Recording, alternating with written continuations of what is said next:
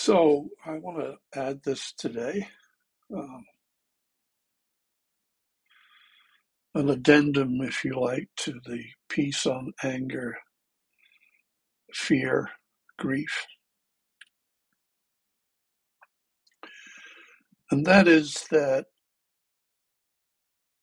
it seems to me that every moment of conflict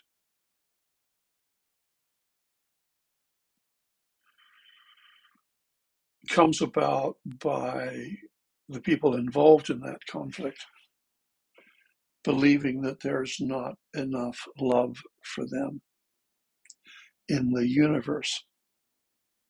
That no matter where they look, there is not enough love for them. There is no safety to be found. Not true, but understandable. I would say, particularly in this world. At this moment in time,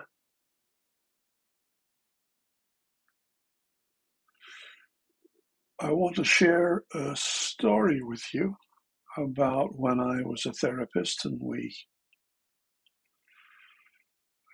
used to, a group that I had along with two other therapists because it was highly experiential. So there were sort of three therapists to every group, a lot of deep work that was done there. But one of the rules that we had was a, a bell. And there used to be multiple pieces of work that would go on uh, in that group at, simultaneously. And so conflict would arise perhaps in the middle of a psychodrama over there or whatever it was. And usually, of course, it didn't ever get out of hand. Um, but we would ring a bell. A bell would be rung and that was a signal for everybody to stop what they were doing.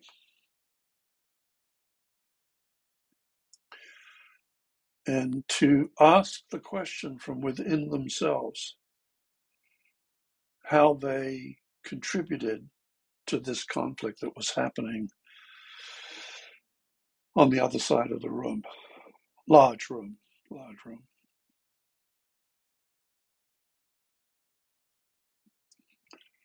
With their energy, their thought patterns, and that will be a talk or a podcast for another day about how thoughts create momentum and form and how they are deeply affecting not only for yourself but others for that universe that we live in, for the universe. But as in this group that we were asked, you know, how did you contribute to this? And again, it was through one means or another, sometimes not easy to tell, but when you quieten down enough, you could see that maybe there was a thought or an attitude or whatever that had triggered that across the room. But there was another fundamental belief that was playing out underneath all of that going on for people individually and the collective energy in the group. And that was during those moments, people were believing that there's not enough love for me. And that seems to be part and parcel of any conflict that that in order for it to be conflict, there has to be a, a deep grief driving the fear, driving the anger, conflict going on that says, there's not enough love for me. There's always enough love. Always. Goodness gracious me.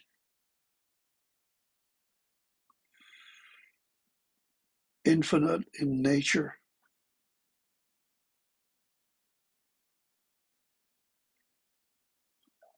To the depths of your soul.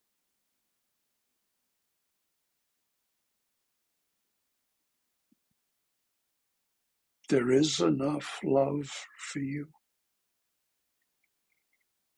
As I said before, you're never ever alone. You cannot possibly be alone, that that love is always present. And yes, my God, it's hard to know sometimes, isn't it?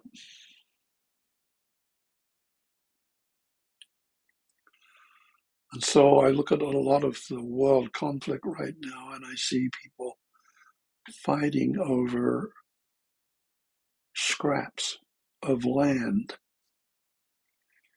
or sometimes not just scraps of land, but large blocks of land, or fighting over some material form because they don't understand love is present and infinite.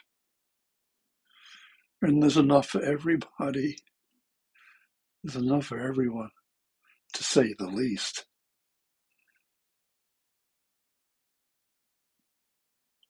So we fight over what's left. We think what's left.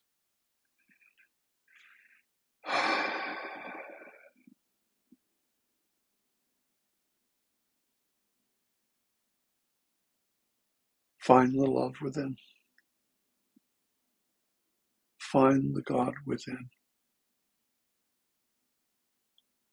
It's just for a few moments a day, find a way to remember who you truly are.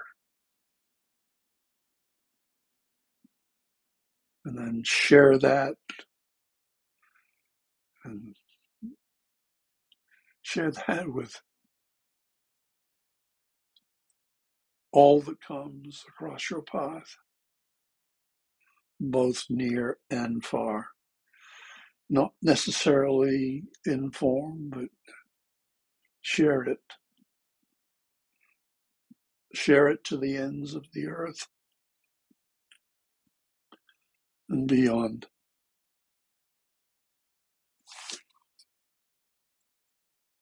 There is enough love for you. There always will be, always was.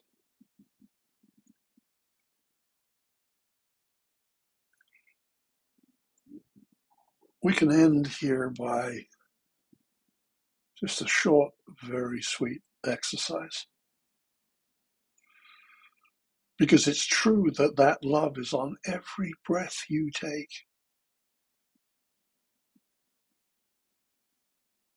It's on every breath you take. Puts a different tilt, does it not, on oxygen? That love is on every breath you take. So together, let us stop what you're doing, sit down, lay down, be quiet.